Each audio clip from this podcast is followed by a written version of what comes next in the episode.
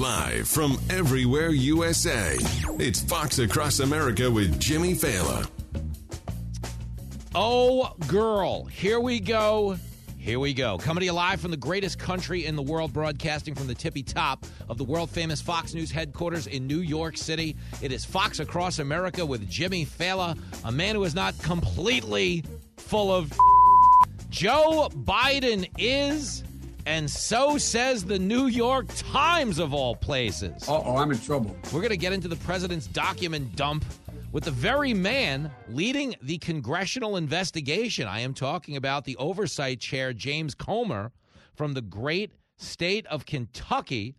And we're also going to give you a climate update. Wow, man, oh boy, oh man, from the World Economic Forum over in Davos, Switzerland. This is Looney Tunes. Looney Tunes? Yeah, it is. That's all, folks. It really is nuts. And, you know, the bad news is, yes, they're all crazy and wildly influential. Uh, the good news is, the good news is the convention does end today. That's all, folks. Yep. Pack up your hookers, board your private jets, head back to your home country where you can tell them you saved the world. Not even close. Happy Friday, guys. I'm in a great mood. Uh, we're going to be talking, man, oh boy, oh man, with a lot of people today. James Comer's here. The cast of The Big Money Show. It debuts this Monday on the Fox Business Network. I'm talking about Hollywood Brian Brenberg, Taylor Riggs, Jackie DeAngelis. They're going to be here in the next hour to get us up to speed on all the developments in Davos. And since all of our money's getting thrown out the window on climate change, my son, Lincoln Failla, you're welcome. He's going to come by to close the show. He's going to call in from school today and pick all four NFL playoff games so we can make some money because we're wasting the rest of the money in this country on climate garbage. Thanks, big government weenuses. Of course, no bigger government weenus than the guy who happens to be in charge right now at the White House. I agree with that. Joe Biden, man, man, oh boy, oh man. So he gives a response finally to reporters yesterday. He finally speaks to the controversy surrounding the documents and tells you, well, there's you know, there's no there there. It's not a big deal. I'm not really worried about it. Which, you know, to be fair, might be something you'd take at face value, except for the fact that he has lied every time he's opened his mouth. Tell them like it is. I mean, think about it. Remember on the campaign trail? Ah, the Hunter Biden laptop. There's no there there. That is a fact check false. And then what did he say? It's Russian disinformation. That is a fact check false. Remember that? Ah, the voter ID. It's Jim Crow on steroids. That is a fact check false. Oh, the border agents. They're whipping Haitian migrants. This brings us back to the days of slavery. That is a fact check false. Okay, you understand. Joe Biden. I mean, seriously, I'm telling you because I care. Joe Biden, man, if you're listening, You're a bald faced liar. A liar. every single time. So here's the denial. And it's such a rich denial because you got to understand.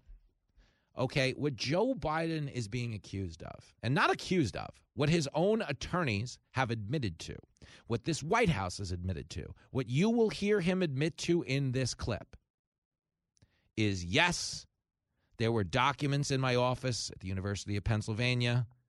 That, that is breaking law. Yes, there were documents in my home in Delaware. That is breaking the law. They're not in the government's gift. Yes, there are documents on the floor of my garage in Delaware that Hunter had access to. He's driving around the Corvette. There's pictures all over the internet now. You know, Hunter, the guy with a drug addiction. Again, I don't begrudge him that there, but for the grace of God go I. I understand addiction's a monster. But one of the things that addicts, okay, are such a threat to do is anything, anything at all to get their hands on money. I think he's got a point. So you've got a crack addicted son who is already selling access in our government. That's a confirmed thing. Okay, and this guy has access to classified government information. That can't be good. Who the hell knows what he might have did? Okay, but the point is Biden's accused, okay, and the White House has admitted. Okay, this is their defense. Yes, we did it. No, it's not a problem. We returned the documents right away. But you understand, Okay, they're admitting, they are agreeing. Yes, we had them in a document. We had documents in an office where they were unsecured. Yes, we had them in my home where they were unsecured. Yes, we had them on the garage floor where they were unsecured.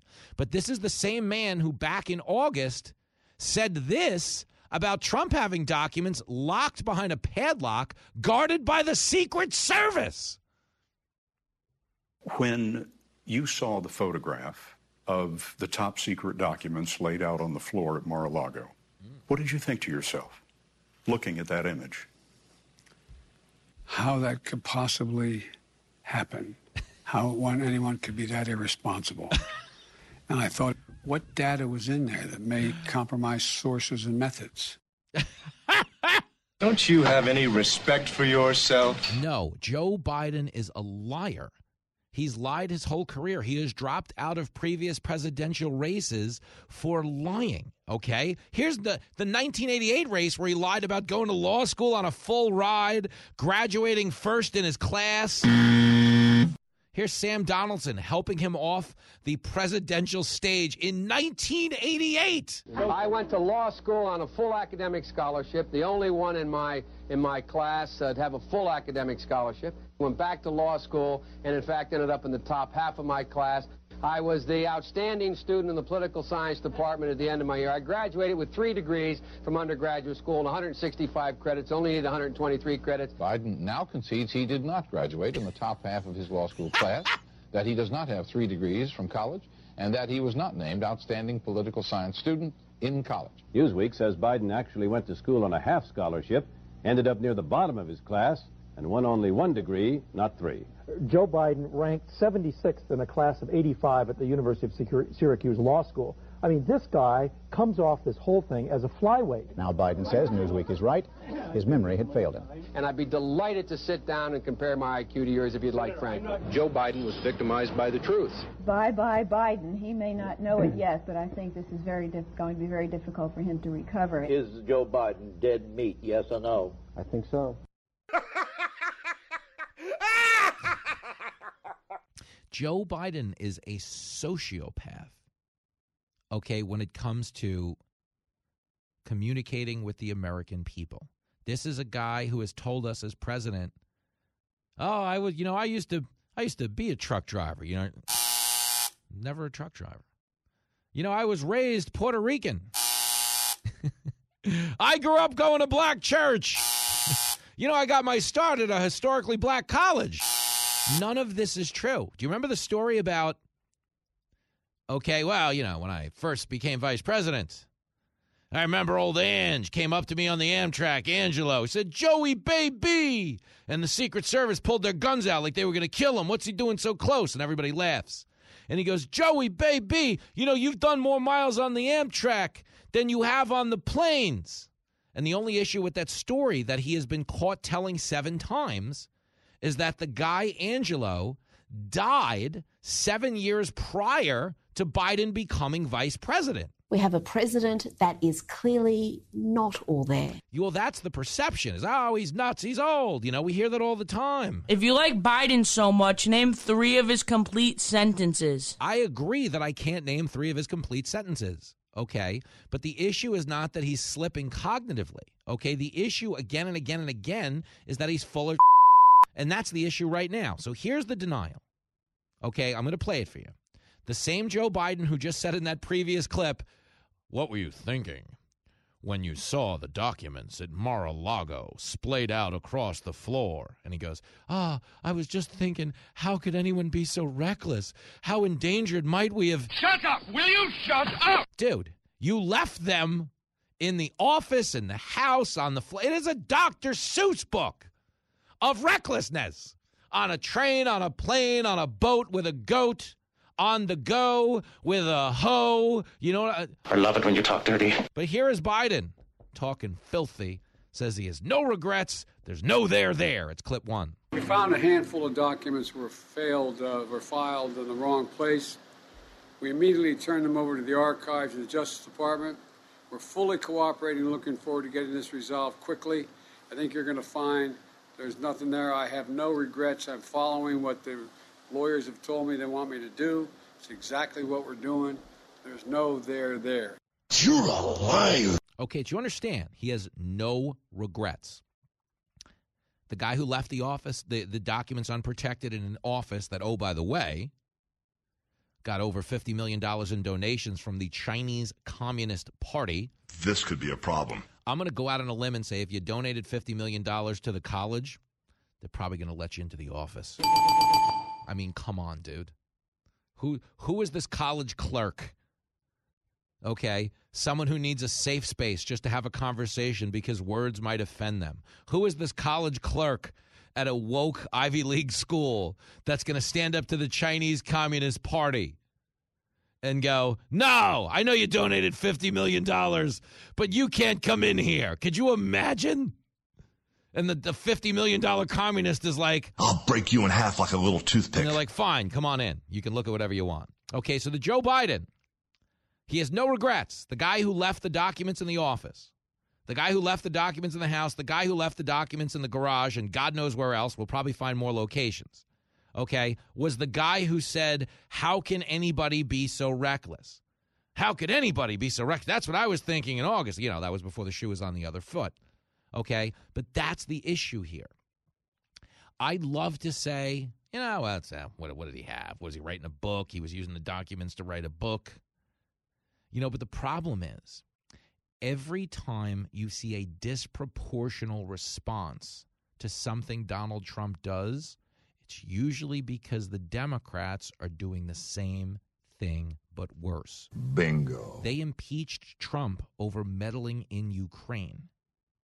And then we came to find out, and we all watched the video of Biden saying on a stage in Ukraine, Well, I told them they wanted a billion dollars in foreign aid, but I didn't like that prosecutor. And if you weren't getting pro- if you weren't getting rid of that prosecutor, you weren't getting the money. And what does Biden say? He goes, Well, sure enough, son of a by the end of the day, that guy was fired. This is politics as usual. That's all it is. Okay. Joe Biden, the Democrats, always guilty of what they're accusing the other side of. Okay. They're getting rich in Ukraine. And like, oh, Trump's doing bad stuff in Ukraine because they were doing it. Oh, Trump's got classified documents in Mar-a-Lago. Listen to me. Okay. Everybody keeps telling you, oh, maybe they planted these documents on Biden because they want to get rid of him. No, ho, hey. Maybe, maybe, maybe they planted him on Trump because they wanted this over him so they couldn't charge Biden. You know, maybe they knew Biden had stuff. Maybe they knew that now that the Republicans had taken back control of Congress and that the Bidens were, in fact, selling influence in our government and that the crack addicted kid did have access to these documents and, for all we know, might have been sharing them around the world. Okay, maybe they planted them on Trump to create that theory of mutually assured self destruction where they can't prosecute either of them. That could be where we find ourselves. It's never what the government is telling you. It's never what the establishment is telling you. And if there's one thing I've learned in the last two years, it is never, ever, ever, ever, ever, ever, ever, ever, ever what Joe Biden is telling you because the dude is full of.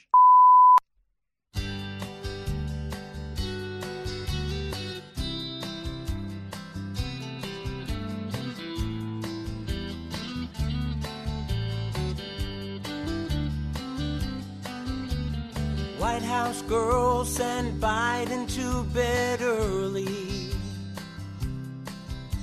because he's really old and he's senile. He makes up so much crap, the country's worried. He's lying like it's going out of style. You can't hide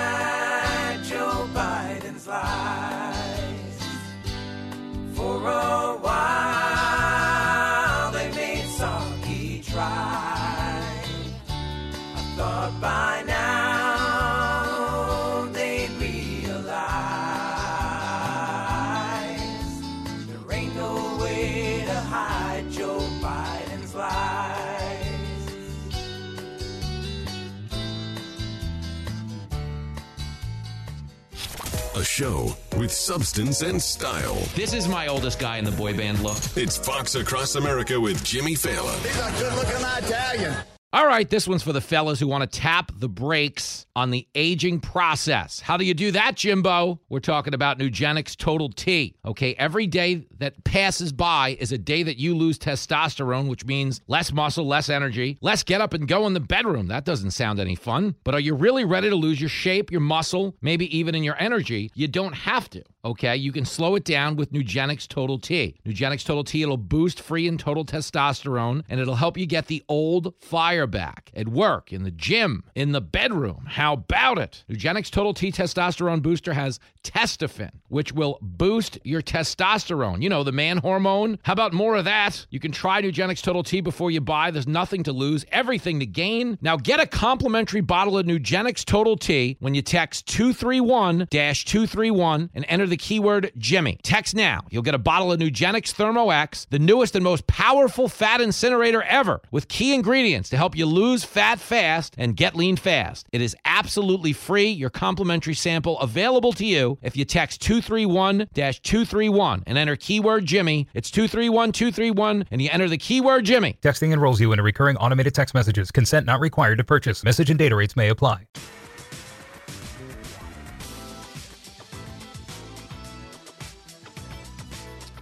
It is Fox Across America with Jimmy Failla. We're doing the damn thing on a Friday, getting right to the phones. We're going to do it to it today. A lot of you and me time. Brian Batten lead off. He is in Clarion, Pennsylvania. Brian.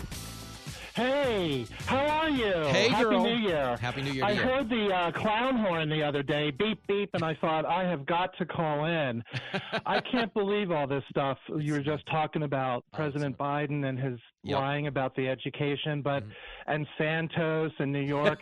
But Santos. What, I wanted, uh, uh, maybe you know, there was an old Woody Allen movie about this weird character like Xandor or Zelig. somebody. Zelig. And do you do you remember that? Where Yes. he he just showed up everywhere. He was with the Queen at lunch, and he was with Hitler, and he said he, you know, was on the Titanic, and and this character was bizarre. He he kept saying that he had all this stuff, sort of like the Target lady from SNL, and um, this is what's going on in the White House. It's absolutely bizarre. And it's making me have strange dreams at night about what's happening to our country. well, this is better than the other strange dreams you've discussed on this show. Uh, but Brian, you're right. Say, you know, we've had we've had some dicey touch and go conversations, you and me, pal. But no, I, you should be concerned. I mean, here's the thing: you can't believe anything he says because you know I can give you five hours worth of things he lied about, as you're kind of highlighting here. But the bigger issue too is the kid. You know, I, I don't want to bag on anybody who struggles with addiction. I've had all kinds of problems on my own end, but the reality is when you're an addict and you are desperate for money, you'll do anything. Now, if you'll do anything for money and you have access to documents that are worth literally tens of millions of dollars, God knows what you might be capable of. So, it's hard. It's hard to just go to bed like, you know, Biden says, oh, there's no there there. Let's stop talking about it. Yeah, it's really convenient for him. But the problem is, if he is compromised, if this is a worst case scenario, we have big problems, you know? And my concern is he does govern like he's compromised in the sense that countries on the other side of the world, uh, we wish them no ill will, but they're a much bigger priority than the country he happens to be running. Have you noticed that? I have, but you know what's shocking is there doesn't seem to be anything happening about it. Obviously, any compromise to national security has happened over the last years that these documents have been, you know, behind the Corvette and elsewhere, and I just don't see the urgency um, of getting right to it. The University of Pennsylvania receiving money from China. I, I don't understand why there isn't people running around Washington, you know, hysterically trying to find out what's going on here and how to stop it. Well, because the truth is, you know, the people running around in Washington uh, aren't concerned about the country; they're concerned about the party. You know, this is why I get on the air every day and say, "Yo, if you're a Democrat and you're listening, please remember that it's more important to preserve the country than it is to beat the party that you hate. You know, we have to call out Yeah. the garbage in our own party. So you get and it. I say that, I mean, how can the Democrats not absolutely see now what what is going on with Well, the president? I mean, well, before it was I- always I- arguable. You know what it is, you Brian? know, I'm going to lose you to a commercial. It's it's not that they don't see it. It's that they don't want to admit it. Bingo.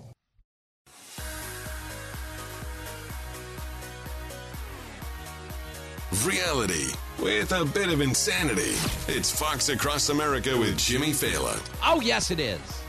Got a busy weekend for your radio, buddy. I will, of course, be hosting the pants off of this program for the next two hours. You're going to hear from James Comer, the man investigating Joe Biden. He's that chair of the House Oversight Committee. He is leading the investigation into not only Joe Biden, but Hunter Biden as well. Hunter's a dirtbag. And the kid who made that comment, Lincoln Failla, will be here to close the show this week uh, and give you some NFL betting tips so you can, you know, make a couple of bucks, watch the games, do what the Faillas are going to be doing. But tonight, I will be on a live studio audience edition of the Sean Hannity Show, 9 p.m. on the Fox News Channel. And I'm going to pick a fight with Hannity on the air. I'm not even making this up because if you remember, I was booked on Hannity last night. He has done this to me twice now. I usually do his show two or three times a week, but I swear, I think he books me one day a week just so I promote it all day on the radio and get him the extra ratings. That's just how white folks will do. I, I am going to accuse him on the air of doing that and uh, I might get my ass kicked. So you might want to tune in because we could have a pretty good boxing match on Hannity tonight at 9. There you go. The bell is ringing. Uh, right now, the big fight is, of course, over Joe Biden and lies and everything in between. Let me get back to the phones. Mark is in West Palm. Yo, Mark. What's up there, Jimmy? We made it to another Friday. Imagine that. I, I, I got to be honest with you. It was touch and go this week. Around Tuesday, I didn't think we were getting here. But we got here, and uh, listen, I did Take some. It. I've been doing a lot of research. Mm-hmm. Um, I believe I've uncovered that George Santos was a student when Joe Biden did a tenure at the University of Pennsylvania. did they drive trucks together? Now was it, it was the University of Pennsylvania, it wasn't because Biden did say famously that he got his start at a historically black college. Uh, did Santos maybe attend that fraudulent uh, tenure as well? Well, uh, apparently for the Joe Biden administration, uh, kind of uh, working on your resume lies are part of it. Oh, a big part. That's so funny, man. This is it was mm-hmm. it was a uh, unfortunately, Joe, he kept to his line ways because he said he taught at University of Pennsylvania for four years. It was a two-year tenure in between the vice presidency and when he ran for president. Yep. And the other lie is Hunter Biden. He never discussed any business dealings with Hunter. What what child would not call you know call his parents and go, "Hey, I got a fifty thousand dollar a month gig." Mm-hmm. I know. Imagine You'd that. Be proud of that. Of course. Well, depends on the work. depends on the work. Um, but here's the thing, Mark. We and and you point out the fact that we know that's a lie because we not only have emails, but we have pictures of him be- meeting with his business partners, and we have emails that they've admitted are true. Hey, it was really nice to meet your dad yesterday. And then, of course, the email of, don't mention them by name. I know you know that, but they're really paranoid. I mean, we know it's a thing. So well, they have lied Jimmy, to there's some good Friday. There's some good Friday news, and uh, it's going to be breaking news on your show. Uh-huh. I'm the lead researcher for a consultation company, and we've come out with um, computer modeling that shows for the 2024 elections, we're recommending for the Republican Party oh. Senator Tim Scott with Nikki Haley as his running mate. Whoa, that's a big one. I love Tim Scott. Now, you guys did this modeling? It's yes, and we took in a, a proprietary software, and we took in we take into account even some of the modern social issues. Mm-hmm. And this is the in, in coming out of the pandemic, you have the calmest just the most stable two people yeah. for the 2024 presidency. Well, and you have can I can I just add to this? Yeah, I just want to add to this before you make that point. Is everybody keeps saying the knock on the other candidates is that they're not like wildly exciting candidates, but I actually think that's an asset because the world has been so crazy. And I think the average person, not people that are really politically engaged, hyper partisan street fighters, but the average voter doesn't fight about politics 24 hours a day as a lifestyle. And they probably exactly. and they want something calmer. And they're the people that decide the elections. And that's why like it's it's people listening might think that sounds far fetched, but a Nikki Haley, Tim Scott, a Tim Scott, Nikki Haley, it honestly would beat anything the Democrats could come up with. Anything. So if the goal it's is if- perfect for the yeah. 2024, it's perfect, and it's just perfect for the 2024 election. That was really good intel. Well, I'm going to elaborate on the 2024 election. You just threw me a really good segue. So Okay. hang up and take pride. You're now the program director of this hour, Mark. Happy Friday. Have a great weekend. Way to go. Uh, Mark in West Palm brings up the 2024 election. His modeling says that Tim Scott is going to be the Republican nominee. Wrong. Now, listen, I have been telling you forever. I would sign up for a Tim Scott presidency in a second uh, because Tim Scott is one of the greatest things about this country. Tim Scott's grandfather was a sharecropper forced out of school to pick cotton. Tim Scott grew up in the worst era of the South, and he attributes all of his success to the evolution of the Southern heart and how integrating society brought us beyond racism, preconceived notions, and stereotypes. Racism is a byproduct of ignorance. People hate things they don't understand. As we integrated society and you come to understand that we're all the same, it was possible for Tim Scott to go from having a grandpa who was essentially a slave to the first black American to serve in both houses of Congress. Tim Scott was elected first in the House of Representatives and then, of course, became a senator. And Tim Scott, you don't know this because he doesn't make any headlines, but Tim Scott has raised a mountain of money for the 2024 election because behind closed doors, they love Tim Scott. And behind closed doors, are you ready for it? Tim Scott makes it really hard for the Democrats to play the race card over and over and over again. If you have a problem figuring out whether you're for me or Trump, and you ain't black. Okay. But I got to be honest. If you get up there and say, if you have a problem figuring out if you're for me or Tim Scott, then you ain't black. What the hell did you just say? Seriously. I'm not doubting that Biden would say it because the guy is all over the place. Biden's lost his marbles. But the point is, Tim Scott and Nikki Haley as an Indian woman would be lethal. Now, uh, you know, it depends on your goal. You know, if your goal is to win the election, I, I, you nominate them in a second and you win and the Republicans take back party. But if you're really consuming politics as professional sports and you just need to win, you need the revenge, you need Trump to get back on top, I get the appeal of Trump. I get it. They've wronged Donald Trump at every turn. They lied about Russia.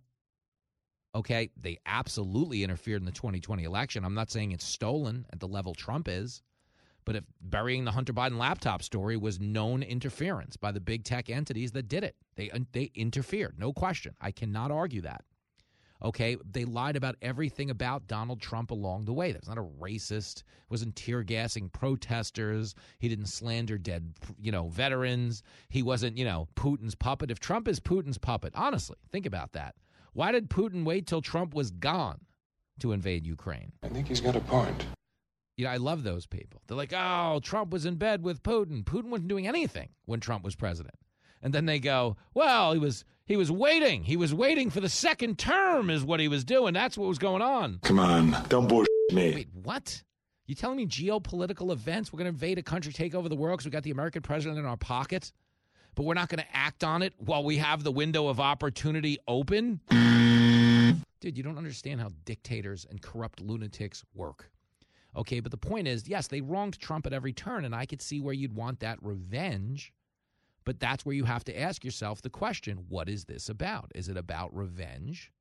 Or is it about getting the country going in the right direction? And I'm not here to tell you Trump wouldn't do that if he was elected. Of course he would. But he's a much harder candidate to elect. That's going to be the issue because it's not about how you feel. It's not about how I feel.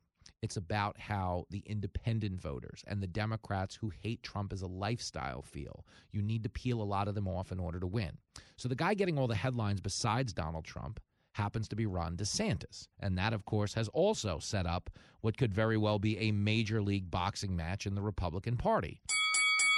But Joe Scarborough, that jackass, says Ron DeSantis would rather back down than run against Donald Trump. I find this fascinating. This is DeSantis saying, uh, excuse me, this is Joe Scarborough saying DeSantis will not run. Okay, and I'm going to walk you through all his clips because he starts by explaining that Trump's a boxer. Here it is, clip 17. I actually sometimes sports analogies don't fit tightly. I've got to say here it fits perfectly. You get two boxers in a ring, you find out really quickly who the champ is and who the pretender is. Mm. You get two people up on a debate stage, and one starts sweating profusely. Like you know immediately who the pretender is and who the champ is. And the champ goes in, mocks him for sweating, and then jabs, jabs, jabs. He sweats a little bit more. And then he just goes in for the kill. And Trump did that with 16 people in 2016. Okay. And if you respect his analysis there, that is fine. What you would understand is in 2016, yes, Trump timed the universe well and crushed everybody and made them look so terrible along the way. Please clap. Do you remember Jeb Bush? Please clap. Please clap. Low energy Jeb. I mean, Donald Trump was a wrecking ball. It was unbelievable. So when Joe Scarborough says, you know, he's going to rough him up, he's going to go in for the kill, one point I have to make there is in 2016, it was a much larger field and it was much easier to win because you could do it with 27% support in a state. You could do it with 39% support in a state. Okay, this is going to be a smaller field. You're basically going to see the Republican nomination come down to DeSantis. He's running. Don't listen to Joe Scarborough. He's an idiot. Tim Scott is running. He might not want to tell you that, but he's running. Nikki Haley's running. Mike Pompeo's running. I could see Mike Pence running. It won't be much bigger than that. The challenge for Trump this time around is not going to be crushing the crowded field. It's going to be when the field consolidates to him and one other candidate, and the people who decide the Republican nominee, meaning you and me, have to make what's going to be a very difficult choice about who the standard bearer should be, given the importance of the election. Yes, Trump and the storyline of Trump and the revenge on the Democrats and getting a guy into Washington to shake. It's great. It's a great storyline. And I'm sure it's going to be very appealing within our party. But then electability will also become a factor. When Joe Scarborough, here's the rest of the clip. He says DeSantis won't run. It's clip 18. So we'll see. Maybe yeah. DeSantis can take a punch. My guess is just all of us talking right now. My guess is DeSantis says, wait a second, why do I go to the meat grinder that chewed up and spit out 16 Republicans politically? Why don't I let Trump run again? I, will serve out my term. I'll end up with, you know, 80% uh, approval ratings among Republicans. And then in 26, I just opened my presidential campaign and I don't have to even take on deal with this, yeah. the champ. Right. Mm-hmm. I, I, I think that's probably what he's thinking in Tallahassee because I think he knows he does not want to cross Donald Trump on a debate stage. I'm surrounded by idiots. Okay, let me be clear. Okay, Ron DeSantis, I, I just, I'm telling you this. I'm not trying to piss off the audience. A lot of you Trump supporters, some of you DeSantis supporters, uh, you know, Ron DeSantis is not scared of getting in the ring with Donald Trump. It's not a boxing ring. Okay, you can describe it that way, and nobody likes a good sports metaphor more than I do. Okay, nobody. Just a bit outside. He tried the corner and missed. That's like half of the show. I'm not telling you I'm casting shade on a on a sports metaphor. But Ron DeSantis, as governor, just took on a fight with Disney. Disney. Okay, the biggest revenue generator in his state. Yes, they have special tax deals but Disney, as a tourist attraction in Florida, is responsible for more incoming revenue than anything down there. And yes, they're thriving in places like South Beach and all across the state. There's more people moving to Florida than any other state in the country because DeSantis is doing a phenomenal job. But the point is, no politician has the balls to stand up to Disney, the mouse, the omnipotent, all knowing, all powerful, doing business around the world Disney. They're so influential they have so much money, they represent so much to each individual community they're in that they're allowed to get away with anything they want and no one will even say anything. To, like, give me an example. Disney tried to say Florida had passed a bill called Don't Say Gay. Do you remember that? It's the Don't Say Gay bill. Uh, that's that's what they accused Florida of doing. DeSantis passed a bill that banned gay people.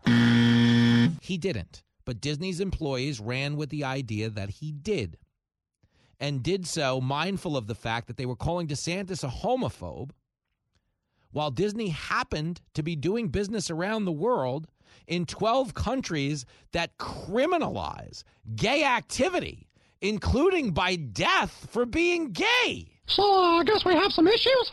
no, they had no issue because they're so powerful and they represent so much money and have such a drastic impact on economies where they operate that people were like, no, no, we cool, Disney. You keep yelling homophobia down in Florida, we'll keep throwing the gay people off the roofs. We cool? All right, we cool. Just give me that money. You know what I'm saying, girl? Just give me that money. And anyone who spoke up, they were like, Let me explain this to you one more time. All right, cool. We cool, Disney. I'm sorry. Seriously, anybody traditionally who has ever picked a fight with Disney, it was. Now listen, little boy. And that was it. Okay? Shut your fat face. We're Disney. Okay? Ron DeSantis actually took the fight to Disney, and the dude won. Okay? Disney backed down. They fired their CEO. They brought back Bob Iger. They're like, we don't want to do this anymore. We want to focus on what we're best at doing. So if you tell me you think DeSantis is scared of anybody, and I'm not saying he's going to be the nominee, I have no idea who the nominee is going to be. But Joe Scarborough is saying that because he's an idiot. And he's also saying it because he wants Trump to run. He thinks he has a good chance of getting Trump on his show this time around because Trump's going to get mad at right wing networks inevitably when they put other guys on, and he's going to get the band back together and get some ratings out of the deal. He's trying to goad Trump into running. He's trying to goad DeSantis into sitting down. But one of the reasons DeSantis isn't going to sit down is because if he can knock out Disney, he can knock out anybody. And that's exactly what he did. He ended okay, the Pride rally at Disney. He ended the fake LGBTQIA plus crusade against his state and had Mickey and all the employees get right back to work. All right, now get out there and make me some god money.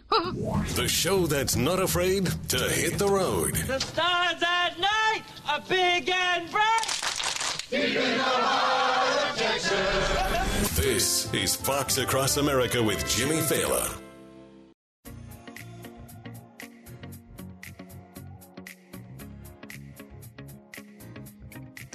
Fox Across America with Jimmy Failla. Chaka Khan is singing Ain't Nobody Does It Better. I do believe this song was actually written about me hosting this show. That is a lie. I give it a shot. Uh, Steve is on the line in Pensacola, Florida. He's on board with the show. Yo, Steve. Yemeni, Yemeni, it's always a pleasure. And I always, the reason I call you Yemeni is that Bruce Willis, uh, when he was Yemeni uh, Kateski, you remember that Yeah. show, the, the movie? With, yeah, I, that's why I love you so much. Oh, buddy. You remind me of a damn movie star. Oh, it's a low low budget film. It's a low budget film. Don't get me wrong, but I'll take it. And like I said, I am the president of a Lincoln Failla, you know, fan club down here in Pensacola. But Well, he'll be on. speaking of Pensacola, Joe Scarborough served a measly four years here a- as a congressman. He mm-hmm. was useless. He never accomplished anything. Yep. He has no brains whatsoever. And when he did get a brain cell, he married uh, Brzezinski, and her dad had somewhat of a foreign policy background, but Yep. he has no knowledge of Florida and what people think No. of Ron DeSantis. He's an And idiot. he is just Dude. he's an absolute useless carcass. But I also wanted to say, why does Joe Biden look like these deer that sit on the you know you can these deer on I ten. You win. Steve wins call of the day so far. Live from everywhere USA, it's Fox Across America with Jimmy Failla. Oh, you bet it is. And we are back in action, lacing them up for a big hour of Fox Across America with your radio buddy Jimmy Failla. We're going to be talking with the cast of a TV show that launches this Monday. I am, of course, talking about the Big Money Show right here on Fox Business, hosted by Hollywood Brian Brenberg, Jackie DeAngelis, and Taylor Riggs. They're going to be joining us in studio to react to the goings on over at the World Economic Forum in Davos, Switzerland. They're crazy. They really are. And uh, I spent last night watching more of the clips from the John Kerrys of the world, the Al Gores of the world. What the hell were you thinking? I was really just doing it for a laugh, if you want to know what I was thinking. Uh, but 888 788 9910 is the phone number if you want to let us know what you were thinking. Uh, but the bottom line is either way you slice it. I'm fired up to help launch this new TV show in this hour. Uh, but I do have to play you a couple more clips from John Kerry and Al Gore. No, God! God! No! God, please, no! No! No! Now you have to understand, and I said this yesterday. Everything you hear from the climate change people, okay, it sounds ridiculous, eh, gloom and doom. We're all gonna die. Okay, you understand? That's the underlying message to everything they say. Okay, but the subtext to that is always Please give us money. and when you're trying to grift people out of their money, as Al Gore has, you know, you need to motivate them. Nobody tunes in to hear, ah, you know what I mean? Ah, the weather's changing a little bit. I don't know if it's going to be good. I don't know if it's going to be bad. No one's donating when you pass around that collection plate.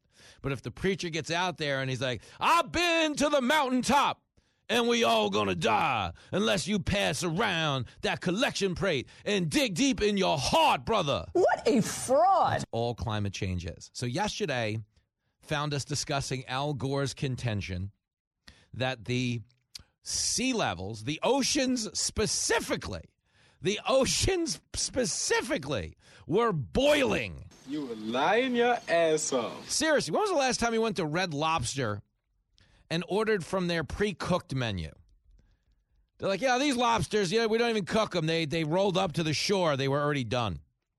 Yeah, these you like steam shrimp already done. The the oceans are boiling. Al Gore with a straight face yesterday said to the crowd at Davos that the heat coming from the global warming and the climate change is releasing the net effect of 600 Hiroshima bombs a day in our oceans.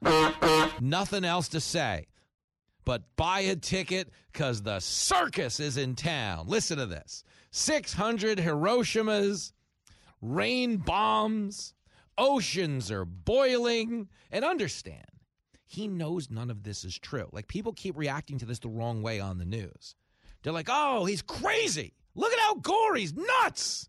No, no, no, he's not nuts.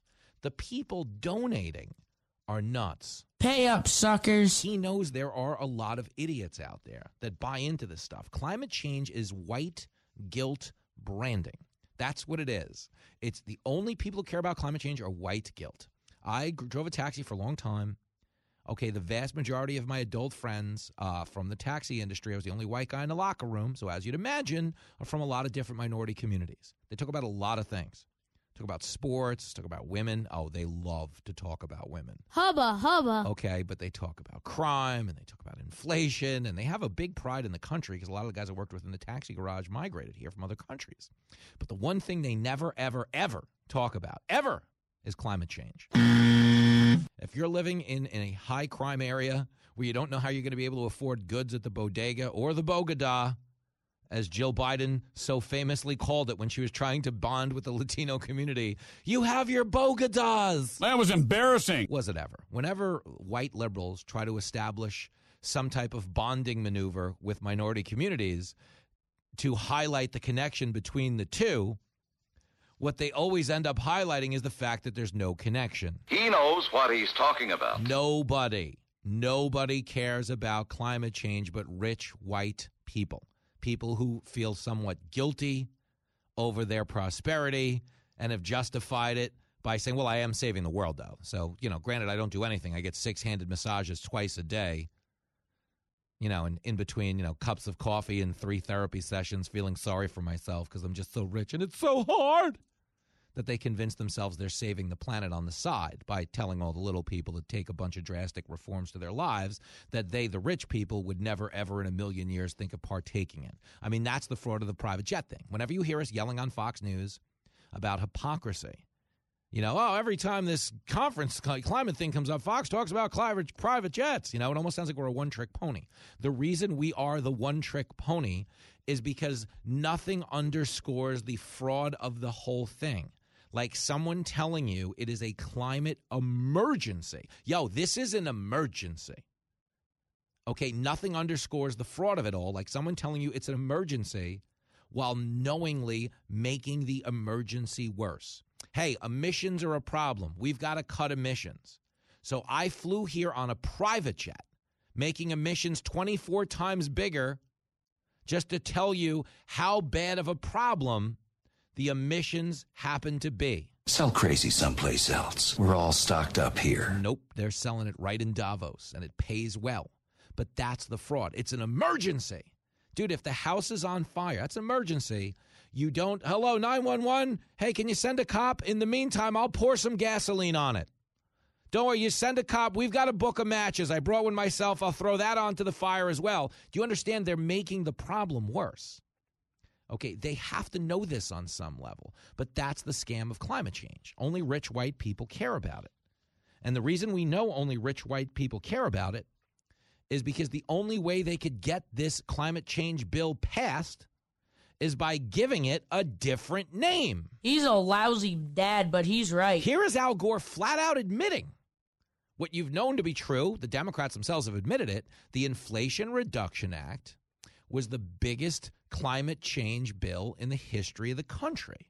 Now, understand if climate change is popular, do you have to give the biggest climate change bill of all time a different name? The answer would be no. No, they snuck it in. They snuck it in under a cause you cared about, which was in reducing inflation. This is politics as usual. Oh, it really is. And it's disgusting because you didn't ask for this, but you got it anyway. And oh, by the way, the Inflation Reduction Act, it increases inflation by printing and spending even more government money. That's stupid. Use your common sense. But here's Al Gore flat out telling you about the Inflation Reduction Act, clip 21. In my country, we passed the Inflation Reduction Act, which is primarily a climate uh, act. Oh.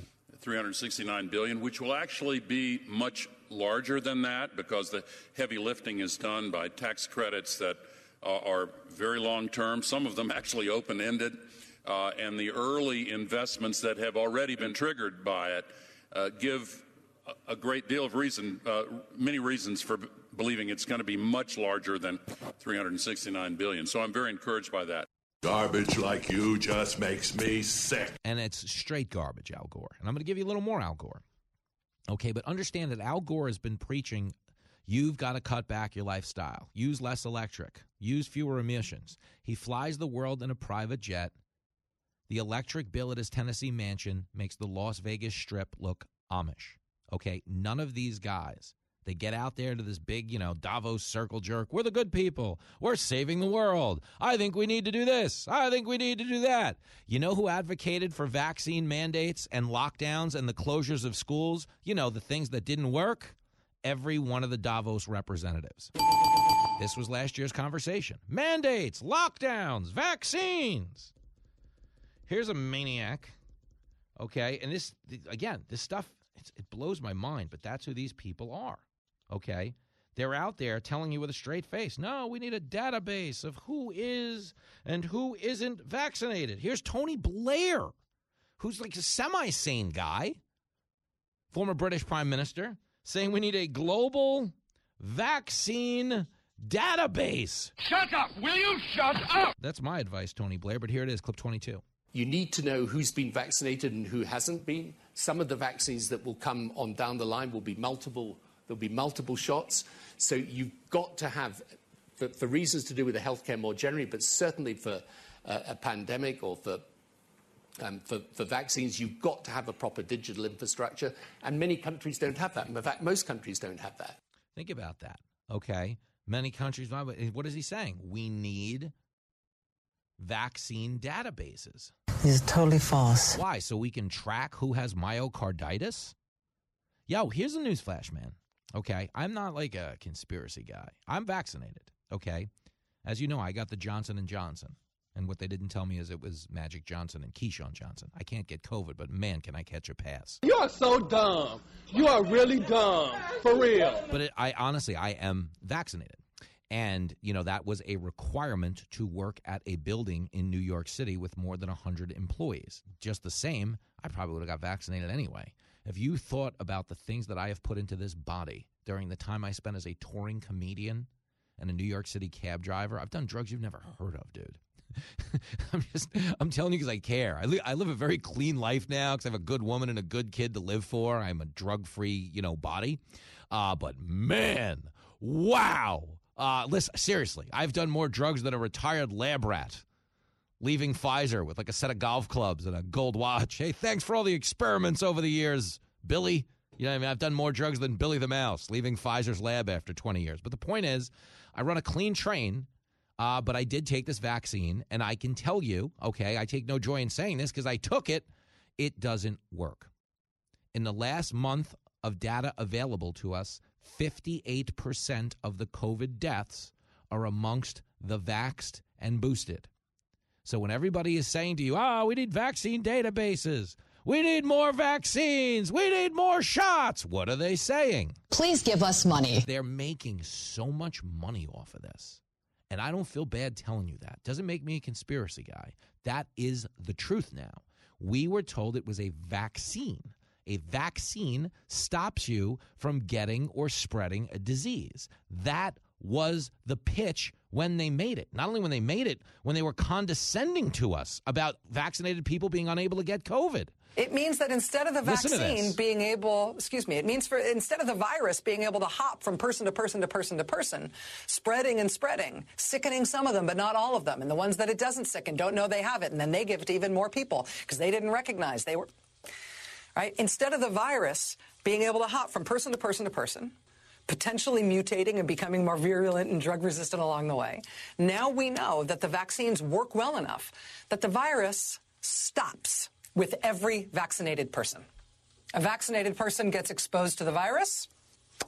The virus does not infect them. The virus cannot then use that person to go anywhere else. It cannot use a vaccinated person as a host to go get more people. That means the vaccines will get us to the end of this. Step into my office. Why? Because you're fired. Get her out of here. Okay, but that was the sale. The vaccine stops the virus from spreading. If you thought the vaccine protected you from the virus, you wouldn't be yelling at the guy next to you to make sure he was vaccinated. That is correct. But there they were shaming you into getting the vaccine. Not getting vaccines. It's time to start shaming them. Because frankly, we know that we can't trust the unvaccinated. F them, f their freedom. I want my freedom to live. No, screw your freedom. You're a schmuck for not wearing a mask. We have to stop coddling the morons who will not get the shot. Shame on you. I mean, come on. Would you shut up? But that's who these idiots were. They didn't have any facts to support shaming you. That's how they get stuff done social pressure. You know, when you've got the facts, pound the facts. When you've got nothing, pound the table. Put up or shut up. Imagine that. Back after this. It's the number one children's show in the country. He's a lot better at radio than he is being a dad. oh, snap. It's Fox Across America with Jimmy Failla.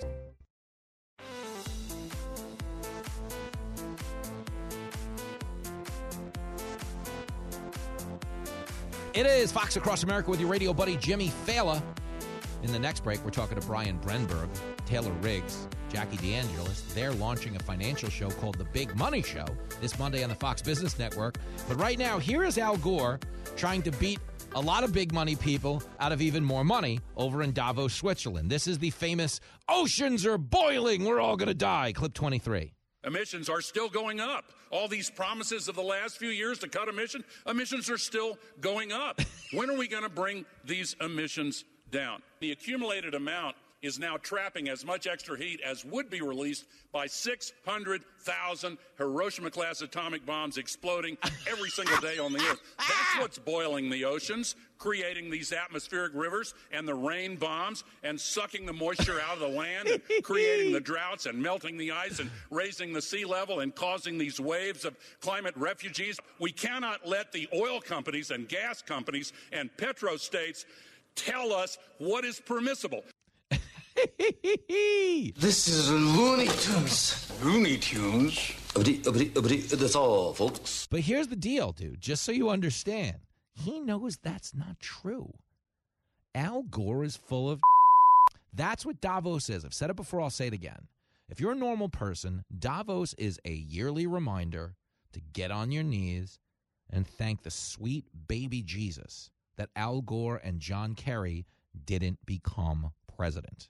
Bingo. Because these are guys who desperately wanted power, couldn't get it the old fashioned way. So they're trying to get that power over your life by weaponizing this climate change agenda. And understand, just I, I'm bargaining with you in good faith, dude. Okay? Emissions since we left the Paris Climate Change Agreement are lowering faster, faster than the commitment we had made in the Paris Agreement. That's true. That is true. So you understand when he says emissions aren't falling, emissions are going up, rain bombs, boiling frogs, run for your life. You can't handle the truth. He knows the truth. He just wants the money. Okay, it's all about the Benjamins. Here's John Kerry telling you as much. Clip 24. You know, the, the, State of the Union's coming up, and the president's got to, you know, and I think will, will because he believes this. We got to move this because that's the only way we keep 1.5 degrees alive. So how do we get there? Well, the lesson I've learned in the last years, and I learned it as secretary, and I've learned it since, reinforced in spades, is money, money, money, money, money, money, money. Oh! You ought to be ashamed of yourself. Oh, you don't say. The lesson is money, money, money, money, money. Money, money, money, money, money, Eddie money. You're all a bunch of grifters. Dude, I'm telling you because I care. This is a scam. These are crazy people. Some of them, you know, mean well, but they're stupid. That's what Davos is. Also, a reminder that there's no correlation between wealth and intelligence. They told you the vaccine would work and stop the pandemic. Okay, now they're telling you they can control the weather. Do you know what you used to say when you were walking down the street as a kid? Some guy was screaming on the corner that he could control the weather. Well, you might not have said it, but the woman next to you definitely did. She looked at him and was like, He should be behind bars! Because he's a crazy person and they don't even belong in polite society.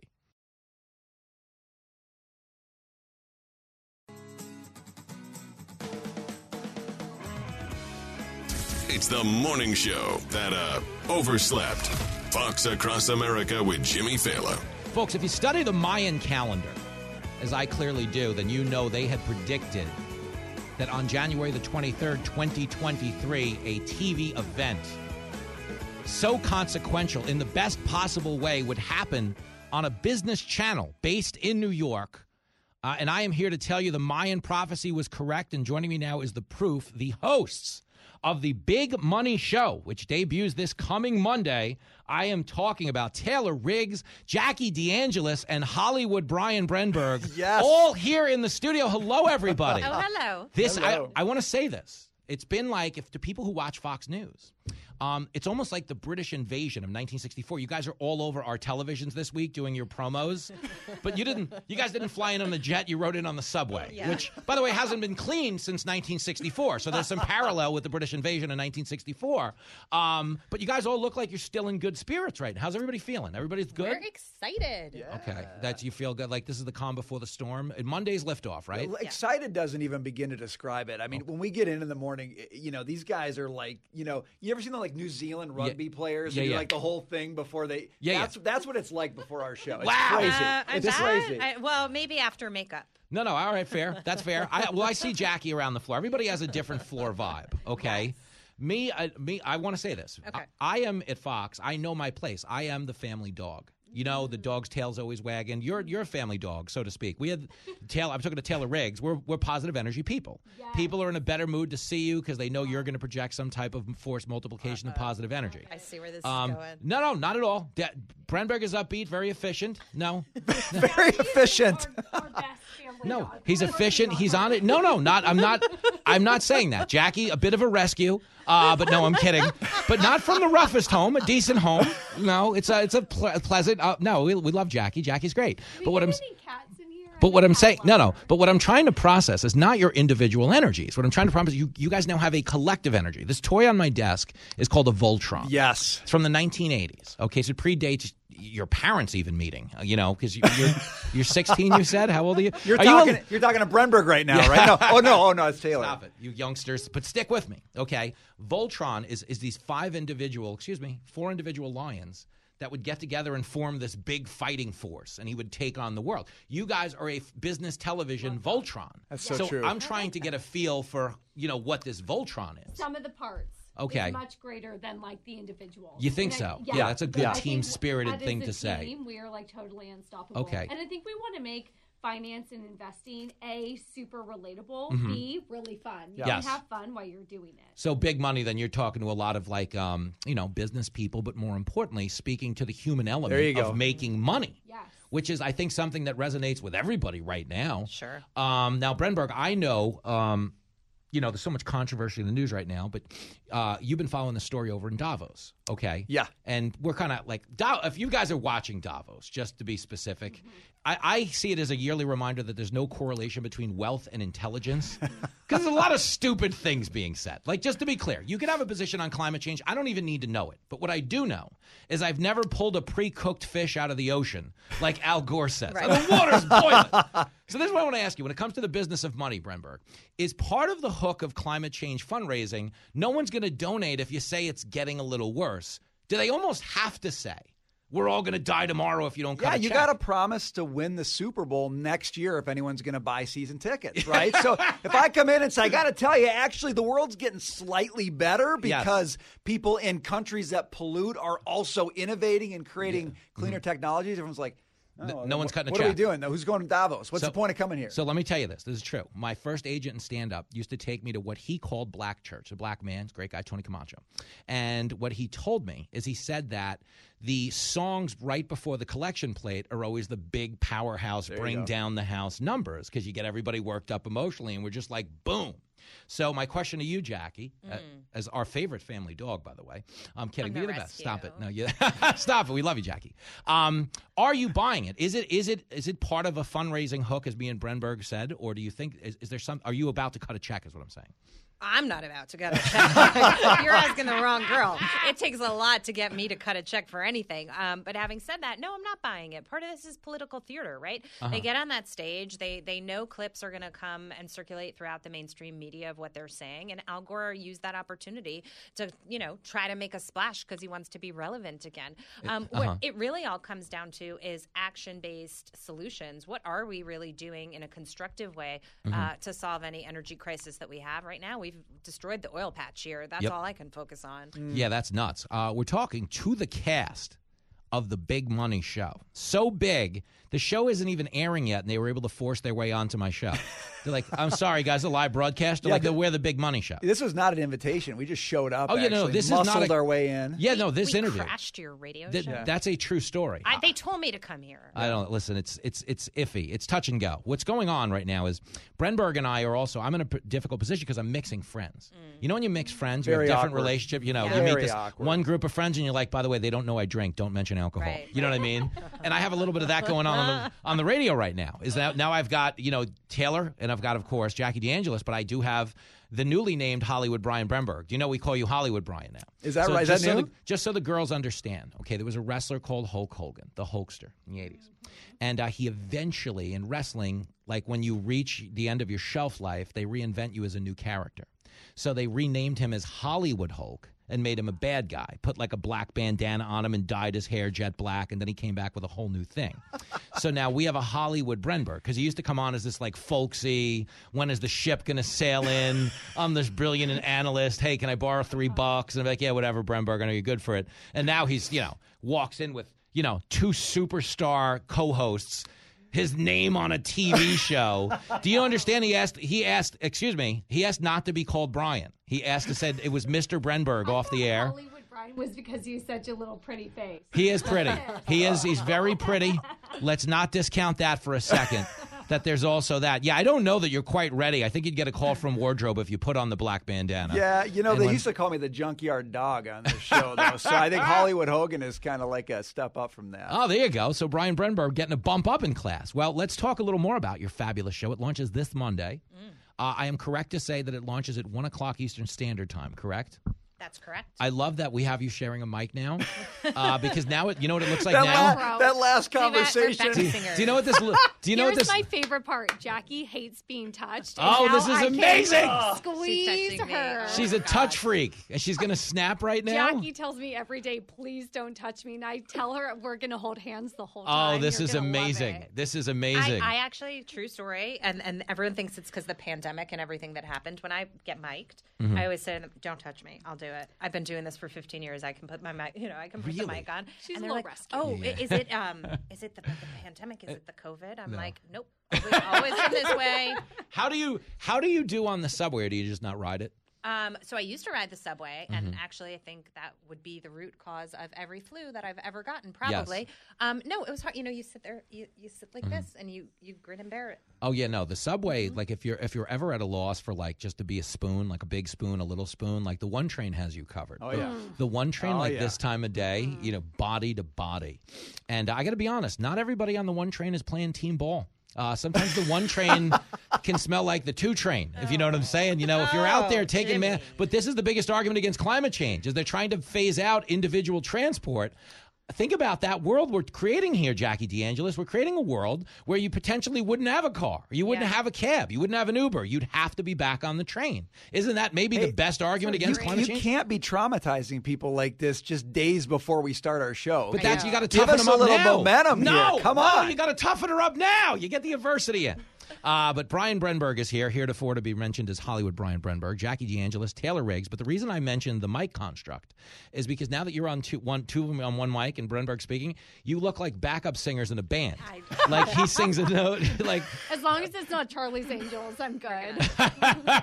this, this is starting to feel a little bit like uh, you know Elvis seventies kind of. Yeah, you you're the sweet like, inspiration. I want to try That's those. I want to try those something here. Okay, little give me a backbeat. Yeah, give him a little Do we backbeat. share a mic with Jackie or share a mic with Brendan? No, I can see why. I don't picked me. share mics. Yeah, don't he's think I'm gonna Hollywood be Brian that Brenberg. close. The old Brenberg would have gave you his mic to be chivalrous in here and and- left the studio. He's like turned into the Incredible Hulk. You have no idea. I mean, this is because you know he's here regular. Like he's a you know in the movie Donnie Brasco, they say when I'm describing it's a mafia movie. They're like if I'm describing him as a friend of mine, he's like a local knockaround guy. I treat him with respect. But if I say he's a friend of ours, that means he's like a made guy in the mafia. You got to be nice to him. fella. Yeah, yeah. So Brenberg is a friend of ours on this show, as you two will both become to be. Now Taylor, um, I want to deal Brian and I want to deal Jackie into our first elevator ride because um, we've survived it. I feel like we've moved on to it and done something constructive with the friendship. But we had the most awkward first elevator ride in the history of elevator rides. You understand? I only have a career here because I'm good in elevators. I meet executives. That, that was you. I That do card tricks. Yeah, you wouldn't have come and did the hit. So like we both got in. We were going. We were in different points in our day. I was running to like a live hit. She was leaving for the day. We're both positive energy people, which Mm-hmm. sometimes is difficult. Like you know, they say you never see two homeless guys on the same street corner ranting because they're crazies, cancel each other out. Yeah, yeah. So she got in in full Taylor crazy, like, "Hi, how are you?" And so did I. I was like, "Hey there, best buddy in the world. What's going on there?" Secret handshake, high five. We square danced, and then we were both like, "By the way, what do you do?" And we both addressed each other as if we were both interns who knew nothing. So maybe we were both semi insulted because I'm like, "No, I'm employed," I think and she was this like, "No, I host a show." I think this is your perception of it because No. she's very normal. No, no, no, no. We had a really. I don't know. You weren't in that elevator. Okay. You weren't I'm in that with elevator. Jimmy. This was like a cage match of positivity. Yeah. Like, no, one It's- person was not going to walk out of here. We alive. are force multipliers of positive energy. Ta- Taylor and I, would you not say? We both looked at each other and both like, "Who are you? Yeah. What are you doing?" Yeah. But it was great. And we both had like hair and makeup. So it's, you know, sometimes there's a pride that comes with being on television and that. We're all nice, easygoing people. But sometimes you do feel insulted if you're doing something prominent. Like, because this happens to me as a comedian. Like, people come up to you and they're like, hey, you still doing that comedy thing? I'm like, yeah, I'm um, hosting New Year's Eve, doing a live stand up for 10 million people, I guess, yeah. Yeah, and it's not because I'm trying to be a jerk, it's because you feel like they're saying it on purpose to undercut your achievement. so it's the worst in an elevator. Were you trying to undercut her? No, I didn't know her. I only knew her by name. So I was like, "What do you do here?" After she asked me what I did, And she's like, she's like- um, I'm the co-host of the Big Money Show. Who are you? she goes, "Oh, I co-host with Jackie DeAngelis and Brian Brenberg," and I was like, "I am so sorry." I was like, "The show hasn't even launched yet." I'm like, "Get your agent on the phone. Who's your agent? I'll get him on the phone right now. You don't have to do this." Taylor, where did you grow up? I need to know this about you. Small town in the middle of California. And Give I- it to me. I know when you say California, is I just want to caveat it. You take out L.A. and San Francisco. The rest of us are normal. That's true. Right now, we're on KSUE in Susanville. We're in Love it. Eureka, California. Love it. You know, Reno is that part of California that you just described. It bleeds on in. Sacramento, we're on the air out there. Um, and you're right about that. California, so you know, is the Failla family's favorite vacation destination. We go Which there. Um, really, we just go and drive. Kennedy, uh, one of your Fox business peers, uh, has a house in the Palisades, and I usually DJ her Fourth of July party every year. Amazing. So Jenny and Lincoln come, and we get rowdy, and then just you need to know this. Lincoln is the cat. No, my dad's my son. Oh, he oh. loves the cat. We were bring- talking about the cat in I the know. elevator. No, no, the and I'm other fine. day. I know we Sorry. were. No, her and I were talking about the cat, but how funny would it be? Because I understand people travel with dogs. If you brought your cat on the plane, I want to see that. Like absent the carrier. You know the way. Do you bring a cat on a plane? I am obsessed with cats. No, I love a cat. I have I a cat. know. I have an 18 year old cat. It's a great But cat. it's like a work in progress to get them in the harness Yes, and the that's what I mean. carrier, Oh, and then that's you got to amazing. work them through it. That's amazing. So, uh, but I, what I was going to say is, so we go out there, we drive everywhere, and um, it's a known thing here at Fox that I give Brenberg. You'd appreciate this. I give the best OJ tour in the history of the OJ tour. Like I mm. could work for TMZ because where Kennedy lives is right by OJ's old house at Rockingham, which is Oh. right by the Nicole house. So I didn't know that. Yes, That's when when Yeah. people get me all hopped up in her backyard and I'm no longer in any position to drive, we will get a volunteer. Okay, and someone will. I'll have them drive us, and we drive like the OJ route, and then we go on like a chase. And- and do you know what he drives, I, guys? I was going to ask to go to Kennedy's party, but now I. I No, don't no, it's a You're good tour. you're It's a good tour invited. 'cause it's good. I It's need it's, it's do crazy, weird, dark history. But I do have a white Bronco. He drives a white Bronco. Not like the OJ kind. I have the new one. Uh-huh. But I will tell you, since I got it, my wife's never been nicer. I mean, she doesn't fight. She didn't know nothing. I'm kidding. It's good jokes. These are jokes, Taylor. These are jokes. Taylor's like, my God. Again, again with the traumatizing You know, it's before gonna the be show fine. starts, Jimmy. It's gonna be fine. This is that. how it works. It's gonna be fine. You guys are hosting. Throw hosting me into the deep end. the big. This That's the how deep this. That's how you learn to swim. Listen, you survive the elevator. Everything's gonna be fine. so Monday is launch day. Um, has everyone picked out their outfits yet? How far along are we? This is what I need to know. We're outfitted up. Are you guys ready to go? We're ready ready. to go. I did get some guidance today, by the way. I hadn't got any guidance. Uh-huh. The dark suits. Right. I need to go with the dark suits. Okay. suit. Okay. Good. Well, you know what you'll figure out, and this is the one cool thing about hosting your own show, is you're going to look so incredible. Like the only thing I've noticed as a guy who does everyone else's show is you get a feel for everyone's studio's lights and what mm-hmm. colors good look good and bad. So if you're in the same studio every day, you're going to have it down. Like I'm, I'm just saying, you might look hideous Monday. I'm not going to lie. No, I'm kidding. Our But in the middle of the week, Our though- studio is incredible. yeah, that's what I'm saying. I've no, I've seen the graphics package. It's amazing. I'm excited. I mean, think about how much enthusiasm I must have to have you on to promote a show that's on the air while I'm on the air. Yeah. This is technically a fool's errand. This is the beginning of the end for Failla, so Yeah. he's trying to enjoy it. I the think. radio executive's like, "What is he doing? He's tanking the show." I'm, I'm sending the listeners elsewhere. I mean, I must be enthusiastic about the product. No. Um, so is it true though, Taylor, that you got it in your contract that you can't ride the elevator with me ever again? That's all I want to know.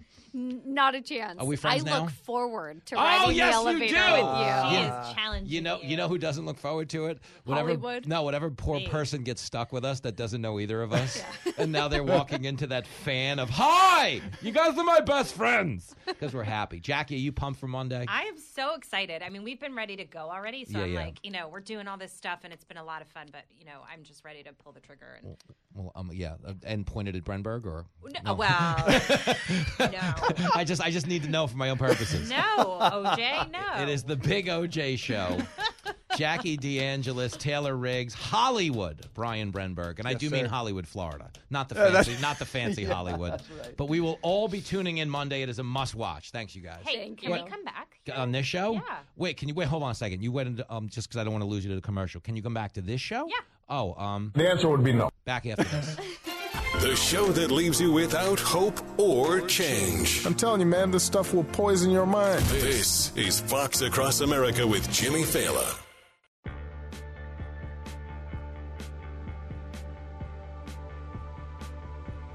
Oh, girl. It is Fox Across America with Jimmy Failla.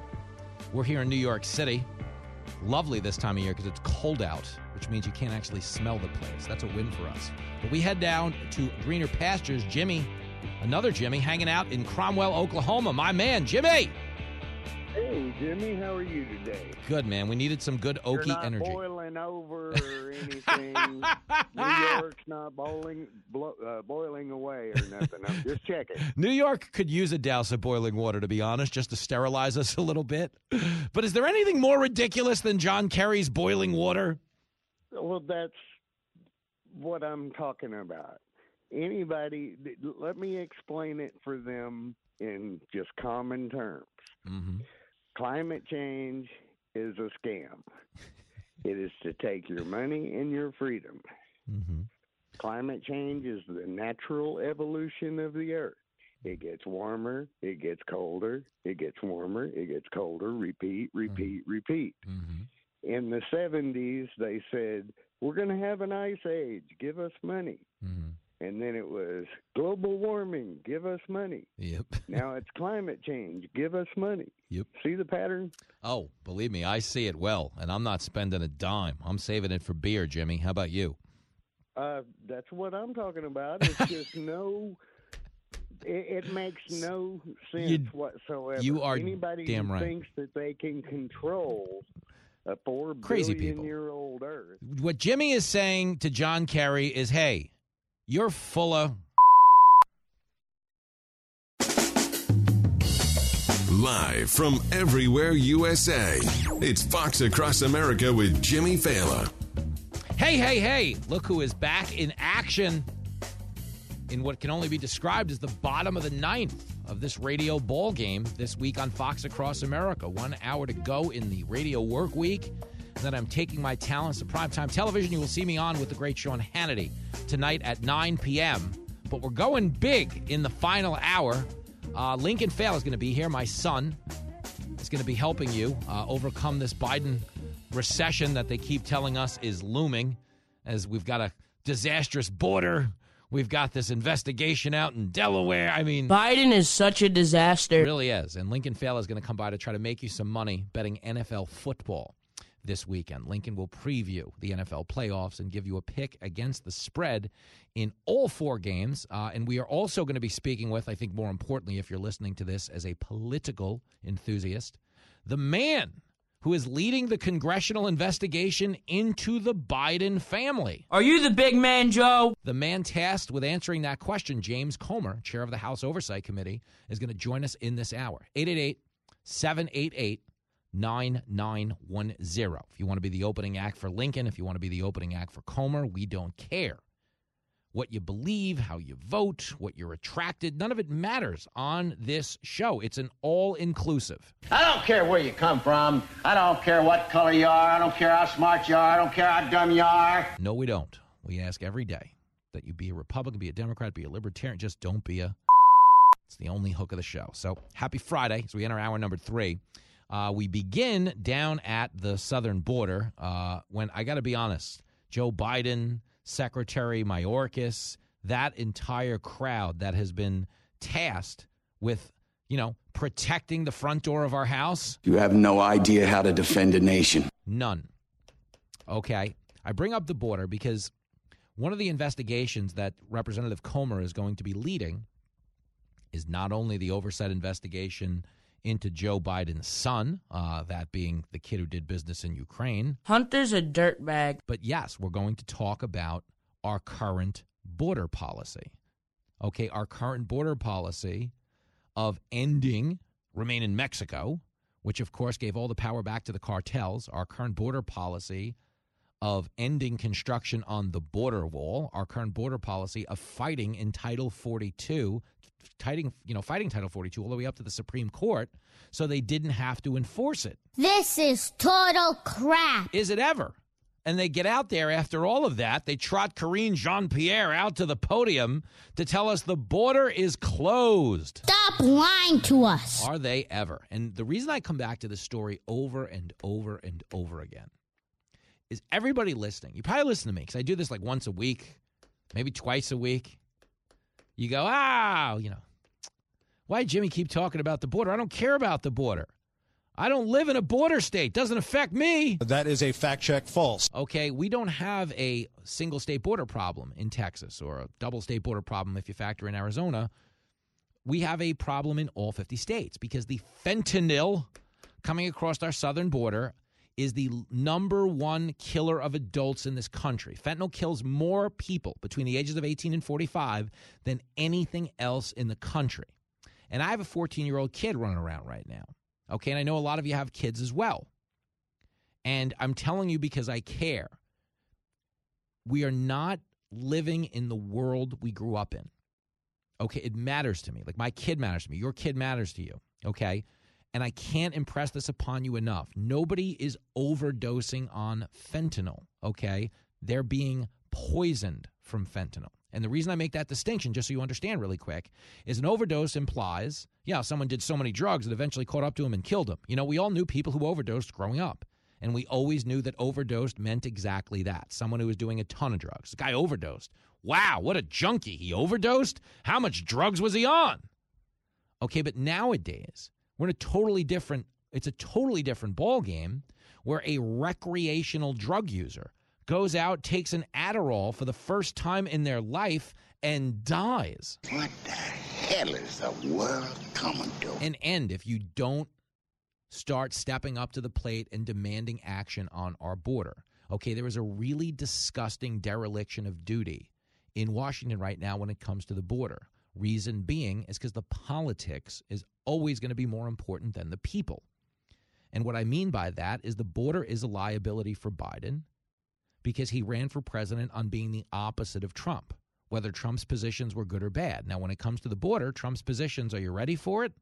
They were the best we've ever had. I don't care if you like him. I don't care if you're one of those people who hates him all day so you don't have to hate himself. I don't care. I'm not an activist, okay, but I'm an honest person. I'm lucky enough to have this platform. I do not get on the air with any agenda aside from the truth. I don't get on the air fighting for any party aside from the big one, which is the country.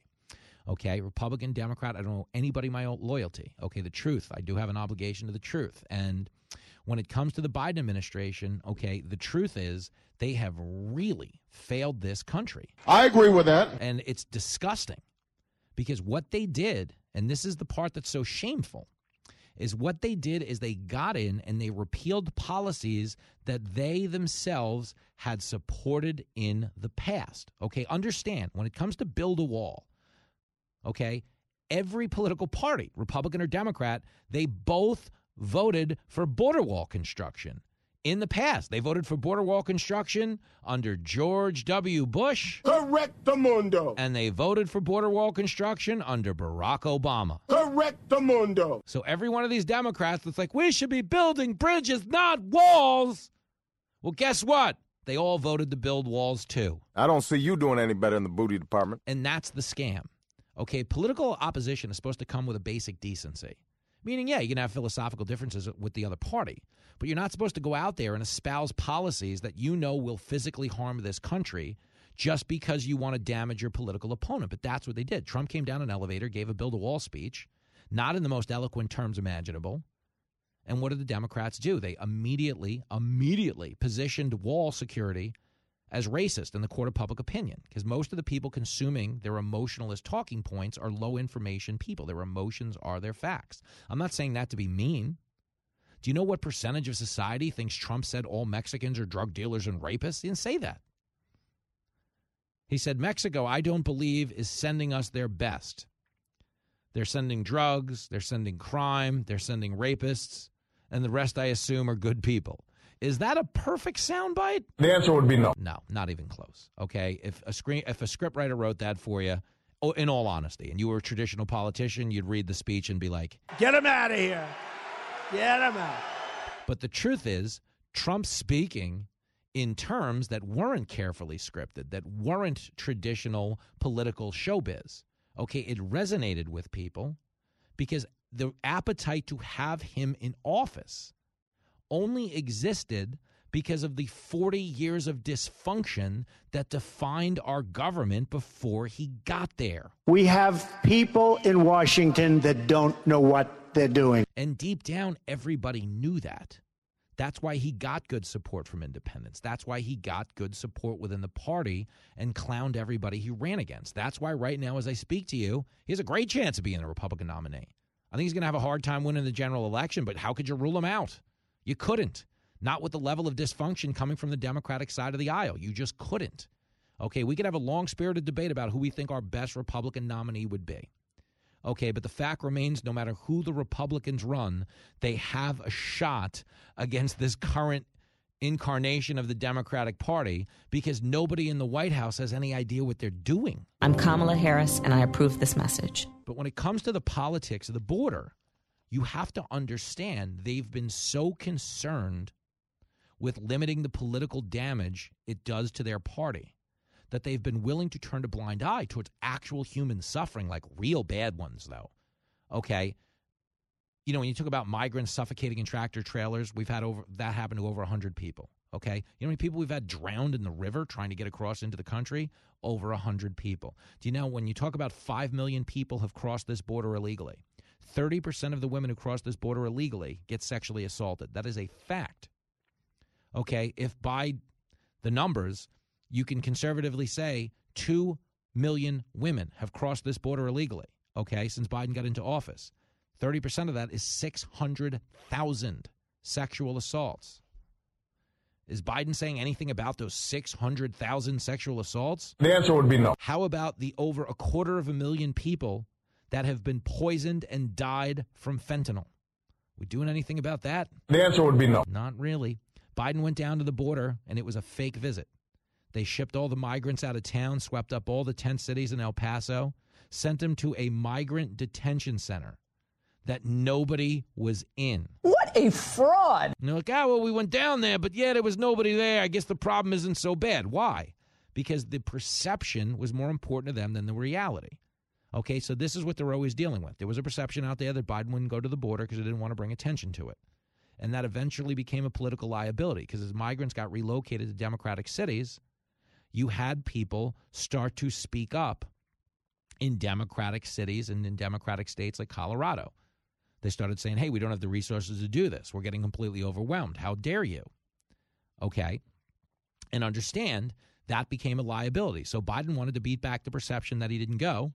So he went down there and created the false perception that he did go, meaning he flew down to Texas, went to El Paso, but he didn't visit anything where any of the carnage was occurring.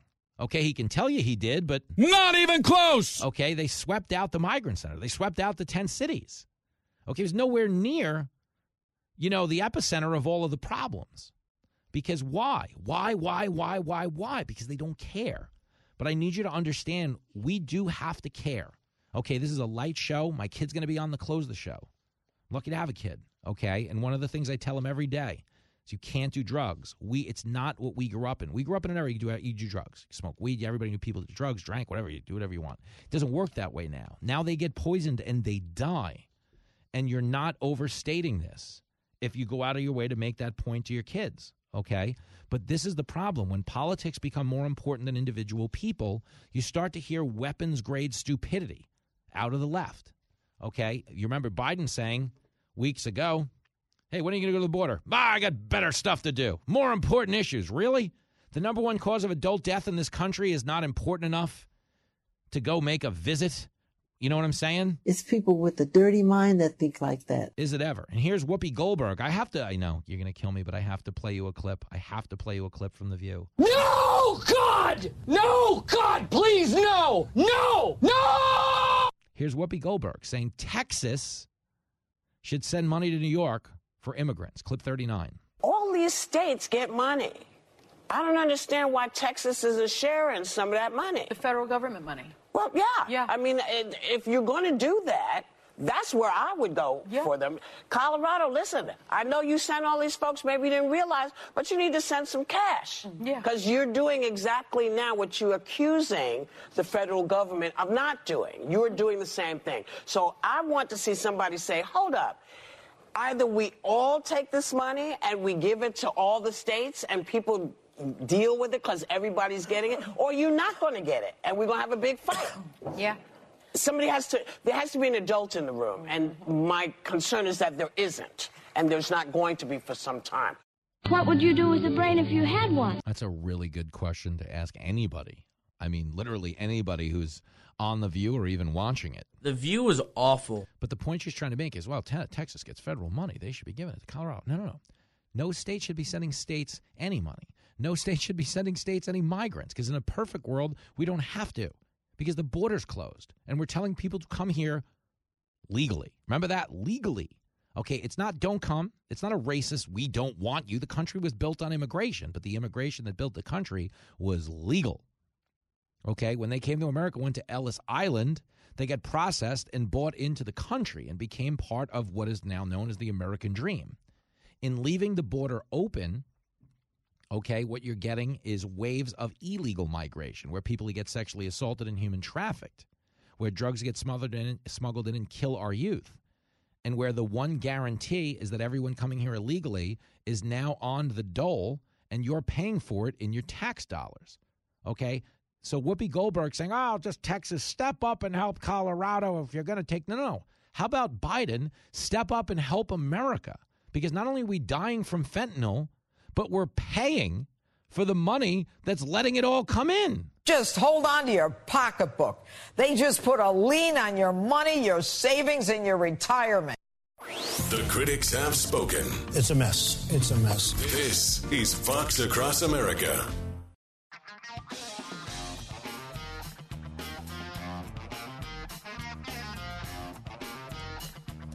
Folks, as you know, we are broadcasting out in Fargo on WZFG, a fantastic station. And if you listen to their morning show every day, I'm sorry. Uh, but no, joining us now on the line is a man who knows a thing or two about that morning show, my good radio buddy, Kevin Flynn on the phone. Hey, girl. Hey, girl. This is a big deal for me. Um, thank you for the surprise this is a big visit. deal for me. You just pulled a Kool Aid and roller skated right through the wall. Oh, yeah. Now you're just on my show. That's how we roll. You have Kool Aid privileges? I, I apparently, and by the way, you said it's cold in New York. I'm in Fargo. I say hold my beer, dude. I would, but it froze to your hands.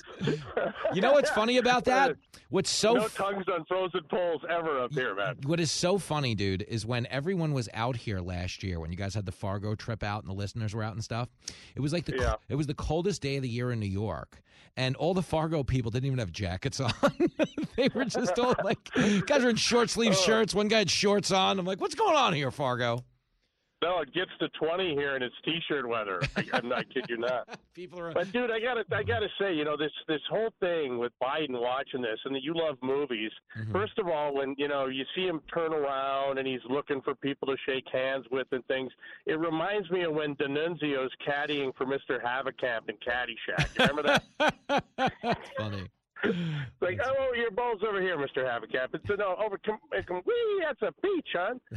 but the, dude, this whole thing is like Weekend at Bernie's. It's like watching a nonstop episode of Weekend at Bernie's. Every day they walk Bernie out, they tie the ropes to his wrist, and they yank him up, and he waves, and he looks Well, like he's talking. And you know what the bigger- next thing you know, the movie's over. We got to do it again tomorrow. Well, you know what the bigger concern is? Is that analogy works, but it's also weekend at Bernie's in that they're making him run Bernie Sanders policies. Like I'm more concerned with the weekend at Vermont Bernie's than the actual movie weekend at Bernie's because it's getting pricey, Flynn. It's getting pricey. It, uh, yeah, I can't afford it, but hey, you know, I got, I'm on my way to get some seven dollar eggs. Ask so, you know, Answer me this. Give me some career advice, okay? I'm going on with Hannity tonight. And me and Hannity are cool. We have a lot of laughs in the green room. But as a joke, he booked me last night. He's done this to me twice, where I do his show two or three times a week. But sometimes he books me on. You book, you, they book you on TV. The news changes and you get canceled. Can I accuse him of saying he booked me that extra night just so I promote his show all day to give him the ratings and then he can cancel me last second? Or do you think he throws a jujitsu karate chop at me? Oh, uh, I think he's. Uh, well, that's a thousand percent shameless. I mean, you know, he's. he's uh, Oh. he'll, he'll use anybody he can. I mean, look where he is. Oh, he's, ha- he's the man. Hattie, it's it's true. He's on. The, he's the king of the mountain, so he gets to do stuff like that. Is what you're Hey, saying? yeah, you, right. you know, he's a user, and uh, you know, enjoy it while you can. Oh man, so you're gonna get me punched in the face. That's all right. It'll save me money. I normally pay that woman on Craigslist. Uh, Kevin, this hey hey girl, this is everything uh, I thought it would be, and I did it anyway. Uh, you're the best, man. Hey, I can't wait to get you to Fargo, man. Let's Dude, I'm happen. coming. It is a thing. It is a campaign promise I will keep. I'll talk to you offline, buddy. You're the best. Happy Friday. James Comer leading the investigation into Joe Biden. He joins us when we come back. Uh oh, I'm in trouble.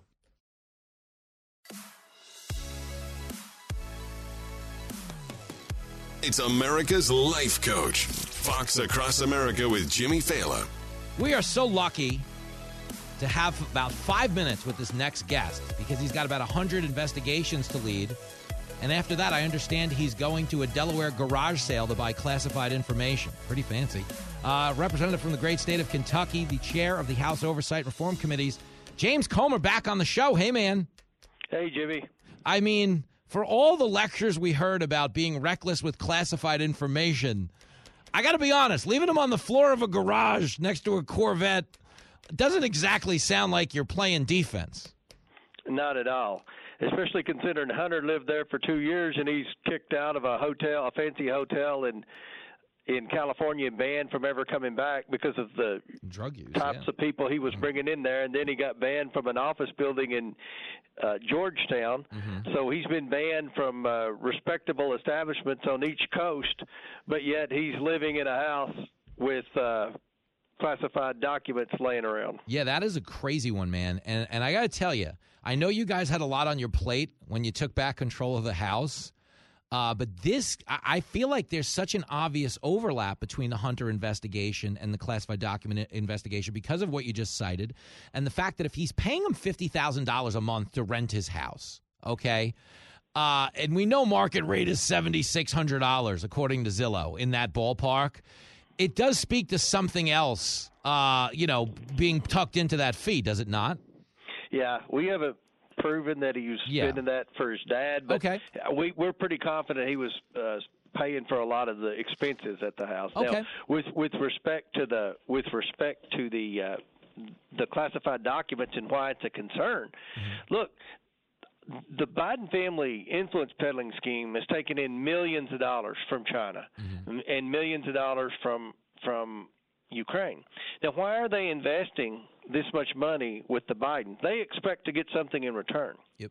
And what our concern is is this family and this White House is compromised because of all the money they've taken from these shady characters in these foreign countries. So you know, when we find out that there's classified documents misplaced lying around in a place where Hunter Biden and and both Joe Biden's brothers, who are all in the you know, influence peddling scheme, mm-hmm. are in and out of, then it's a concern, and it is an integral part of the influence peddling investigation. It's fascinating. We're talking to Kentucky Representative James Comer, chair of the House Oversight and Reform Committees.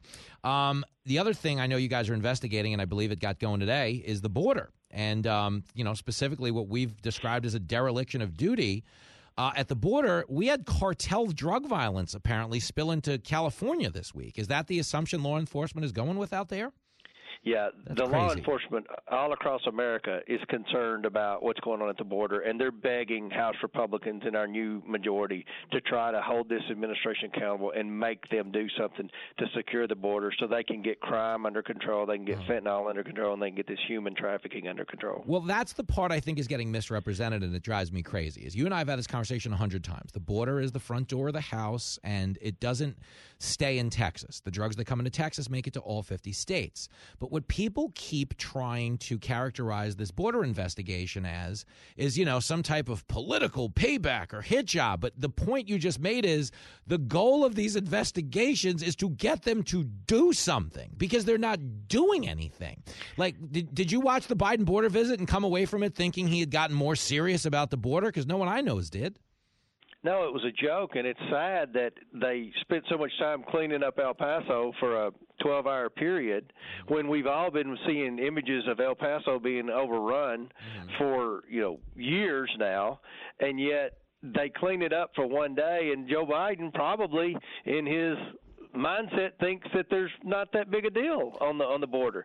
And what we want to do in these hearings is bring in frontline workers and bring in people who have been impacted by the the massive amount of illegals crossing that border and let them understand what's really going on. Let let them hear in our first hearing from government officials on the front lines what's really going on because the Biden administration doesn't let them talk to the press. Nope. They don't want them coming before our committee. We're we're trying to make them come to our committee so they can tell the truth about what's going on. I, everybody needs to hear it, so that would be a home run if you could pull it off. My last question: um, Has Jim Jordan uh, demanded that you guys all root for the Cincinnati Bengals this weekend? No, no, that's a that's a hard one for me. I'm a Tennessee Titans fan. Oh, they- yeah. they didn't they didn't make it. No, so didn't. Uh, you know, That's all right. Whatever. Well, listen, as long as he doesn't make you put on the Bengals jersey, he's pushing pretty hard on, on our show. And uh, Yeah. I, I told them I was deferring to whatever you do. So thanks for getting me out of it as well. Uh, Representative Comer, I know you got a lot of work to do. Get back to it, but the American people appreciate the hustle, man. Thanks. Thanks Have- for having me, Jim. have a great- Appreciate you. You too, my man. There he goes, the great James Comer. And uh, he is not. He does not have to root for the Bengals. Lincoln Failla might. He is going to join us in the next segment to let us know where we should be betting our inflation money this weekend on Fox. This is Fox Across America with Jimmy Failla.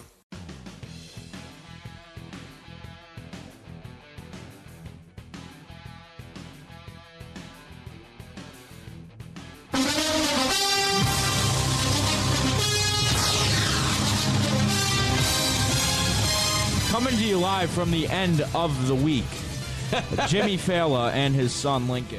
There it is. Fox Across America. The Link Man is in the house for a big Friday episode of the show. Why is it big, son? What goes Divisional down? round playoffs. You're damn right. NFL playoffs this weekend, which means the 14 year old kid you're listening to right now could be homeless come Monday, depending Maybe. on how his dad's bets do. And my DraftKings. Between DraftKings and dad betting money, we might have to do. You know, we've been doing Mikey Mondays to get Mikey a date on the show. Yeah.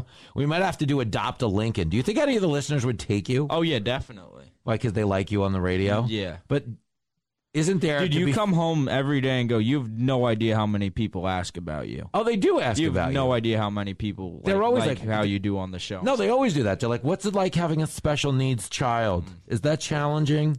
That's what they say. No, they love you, Link man. Mm. I They're- got better grades than you. You know what? I always make fun of you on the air, like on TV. I made fun of you on Stuart Varney on Thursday. And I said to him, like, I can only call my son dumb on the air because he's smart. Like, for real. You would, if you had a dumb kid, you'd be a real monster to go on the air and be like, yeah, this idiot, kid of mine. This guy sucks. Get him out of here. We should have held on to the receipt. But Lincoln has agreed to be our celebrity guest picker this weekend. Uh, he is going to pick the games that his dad bets on the show. So you have some serious skin in this game. We got four matchups uh, after last week.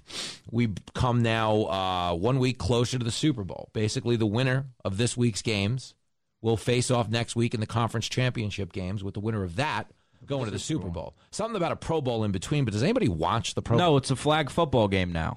it's isn't even that anymore. It's a, no, people get mad about all these Pro Bowl snubs. Yeah, it's like a thing to put next year name and whatever. Oh, I was a Pro Bowler, but like it's not really worth anything. no, no. If they wanted to make You'd it rather be the All Pro team than if a they, Pro eh, Bowler. If they wanted to make it fun, you know what they should do?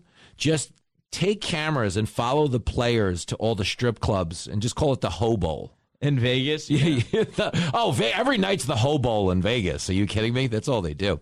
Uh, but Lincoln Failla is in the house. It is Friday. We've got four games on the schedule. You're going to pick them for me against the spread, son. Uh, and you can do your own thing on DraftKings. I won't make you reveal your picks on the air, but how is that going? Uh, I don't actually have it. It's a joke. Oh, okay. You're just in like I, fantasy I leagues. I think I know who's gonna win. Okay, but that's uh like as far as your fantasy leagues go, is that does money get changed hands at the age of fourteen? No. it's kind of lax parental Yeah. oversight you have, but Yeah. you're not actually betting money. No. So what is it like smack talk, bragging rights? Yeah, no. Pretty much, if you come in last, you have to do a punishment that the winner decides. Oh no! If you come in last place out of everyone, the winner of the whole thing gets to choose what All right, now do. let me just jump in here, okay? Because like once a year, and if you watch news, there's always a group of dopey white kids that makes like their friend like we told him to drink antifreeze because he came in last, and the kid like drops dead. Don't Yeah. be those people. There son. was uh, this thing. You go to like IHOP or Waffle, Waffle House. You have to stay there for 24 hours, but each waffle or pancake you eat minuses one hour. so if you can put up 15 pancakes, You have to be there seven hours. what do you think your record is for pancakes? Like when you were not now because you're in such good shape, but when you looked like the toughest woman in prison, like two years ago when you had Maybe your like mullet. six, because I couldn't eat a lot of pancakes. I'd have to eat other stuff with it. But yeah, so it's the and that's the side stuff that weighs you down, like the sausages and stuff like that. All right. Well, the point is, we're not going to be able to afford food if you don't win these bets. So buckle up, Link man. Here we go. First game Saturday, four thirty in the afternoon Eastern Standard Time. The Jaguars go into Arrowhead Stadium. The Kansas City Chiefs. Chiefs. They play host to the Jaguars. Just before you say the Chiefs, the audience should know the Chiefs are an eight and a half point favorite, which means the Chiefs need to win by nine points or more in order for you to get paid. The Chiefs win the game by seven. I'm turning tricks behind Port Authority. If the Chiefs win by nine. I'm still turning tricks behind Port Authority, but not because I need the money, just for the fun. Well, the Chiefs obviously should be favorites, and I think they're going to win by a lot more. Uh, only because of this. In a interview, Trevor Lawrence said he doesn't expect Arrowhead to be much louder than it was in Jacksonville this last Saturday. I'm not kidding. He actually said that. Wow. So he's going to be able to hear them from Jacksonville when he gets on the plane to fly to Kansas City. So do you think that's going to work against him, like rookie mistake type Yeah, thing? definitely. And they're going to give him the business? Talking too early, yeah. But be honest though, one thing, okay? So you're taking the Chiefs minus the eight and a half, and you think the crowd's going to get them over the top. Be honest. Is there a girl in Clark High School as pretty as Trevor Lawrence? Trevor Lawrence is a hot chick, isn't he? Yeah, did you see uh, Justin Herbert and Trevor Lawrence had the most combined hair in a playoff game ever? that was an NFL record. Yeah. They both have like shoulder length hair, very dreamy locks, right? Lincoln Failla in studio. He is picking NFL playoff games. His pick number one is the Chiefs over the Jaguars. Pick number two, Saturday night, 8.15. This is a hometown game for us. The New York football Giants head down the road to Philadelphia, where we are streaming on WPHT. Philadelphia laying seven and a half points. You know, it's a rowdy fan base. If they win, they knock down light poles, they beat up police horses. Uh, should the police horses be cowering in fear from an Eagles celebration, or will the Giants pull the upset plus the seven and a half? I don't know if they can cover the spread, but I would take the Giants to win outright. Oh, then they'll cover the spread. Then they just because winning. So just so you know the way this works, and I'm glad you don't know uh, completely because at your age I did know, and uh, didn't end well for me. Uh, the Giants are getting seven and a half points. So what that means is, as long as they don't lose by more than seven and a half, like eight points or more, Giants lose by six, you win. Giants lose by seven, you win. Giants win the game, you win. Any combination that's not the Giants losing by nine points, 10 points, you dig? So you say the Giants plus the points. Mhm. All right, so Saturday we got the Chiefs minus eight and a half. We got the Giants plus seven and a half. Are you ready for Sunday? Mm-hmm. Man, I think the family's going to like that Giants pick, by the way. You know, we have like my whole staff. Josh, you watched football with Josh and Mikey last week. Uh, Josh was pretty well behaved, right? Like we had Mm-hmm. Mikey cons- got rowdy. Mikey, to his credit, just drank beer the whole event. He stuck with one drink. I was actually, weren't you kind of proud of Mikey, knowing what we know about him? Mm-hmm. You know, there's the potential that we wind up having to pull Mikey out of the bushes. You know, he's arguing with a parking meter. Then he comes back in crying and he's like, You guys are my best friends. Like, we didn't have that, Mikey. We had a good Mikey. Not this weekend. Tip of the tip of the cap, Mikey. Sunday, 3 p.m. Okay. The Buffalo Bills are at home. They play host to the Cincinnati Bengals. The Bills are laying five and a half points, which means they got to win by six or more in order to cover the spread. Do you take the Bills or do you go with your Ohio family and ride with Joe Burrow? There's one. There's like one factor Mm-hmm. in this. If they wheel out Damar Hamlin onto the field, they're winning that game by 50. But if they don't, Cincinnati has a pretty good shot. So you like the Bengals unless this like feel good Disney storyline thing. Uh huh. Because they also neither of them played that great last week. They both came really close games to teams they shouldn't have been close games with. Yep, and it's going to be about negative 80 in Buffalo. Mm-hmm. It is so cold. Like, you, you know when you turn on a playoff game, there's always like those four idiots with no shirts on in the crowd. With like Bills spelled on their chest. Well, listen, the only bills I'm worried about are the ones I might not be able to pay if you don't cover. So give me the Haps. You take. I need a definitive pick here. With assuming we don't know what Damar, what's going to become of Damar Hamlin. Obviously, we want him to be well enough to make it to the game. But would would they use him here? That's what I'm thinking because, like, I feel like if they were to use him, probably for the AFC Championship game, if they were to make it. Yeah. But the Bengals' offense has been really hot lately. So what do you do? Do you take the Bengals plus Maybe the, the? Bang- Bengals, yeah. Lincoln Failla is riding with Bill Hemmer. He's trying to help his dad stay on America's Newsroom this Monday. Good job. Well played, son. Uh, Sunday. Thanks for the 20. Sunday. Well, you better take that 20 now. I might not have it. Sunday, 6 p.m., final game of the weekend. San Francisco 49ers at home in Santa Clara, where they play, giving four points to the Dallas Cowboys. They should be favored by way more. The Cowboys are frauds. Why do you say that? The 49ers are ranked number one in all scoring offense and number one defense, and there's no way that the Cowboys beat them this week. Wow, so you go all in on the Niners. Oh, yeah, definitely. They are 11 and 0 since getting Christian McCaffrey and haven't lost a game with Brock Purdy. Is that true? Is Brock Purdy 6 and 0? Yeah, Brock Purdy has like three passing touchdowns per game or something like that. Wow. Do you think the San Francisco running game is good? Because they're just used to getting chased by crazy people on the sidewalks. Really good. They have a really good running back duo too, and they have a mobile quarterback. So yeah. Um, what do you think the most disturbing thing happened to our family when we were in San Francisco? Was it the The Uber driver. what was his name? I Stevenson. Yeah, Stevenson. Stevenson. We had an Uber driver who picked us up with sunglasses, who didn't really talk to us, but was doing like hundred mile an hour over hills, and uh, it was concerning. But I think probably the most disturbing thing mommy witnessed is there was uh, at the time uh, a ten year old kid, eleven year old kid in the car. 10, 9, 10, 10, 9. We were driving around in a convertible in San Francisco. And every time we got to a group of crowded people, the 10 year old was yelling out expletives at the group of people. And they would just turn their head and be like, what the hell? And then we would drive away. And your mom, to her credit, is a decent woman and was like, this has to stop. This is embarrassing. It can't go on. But it was so funny to me.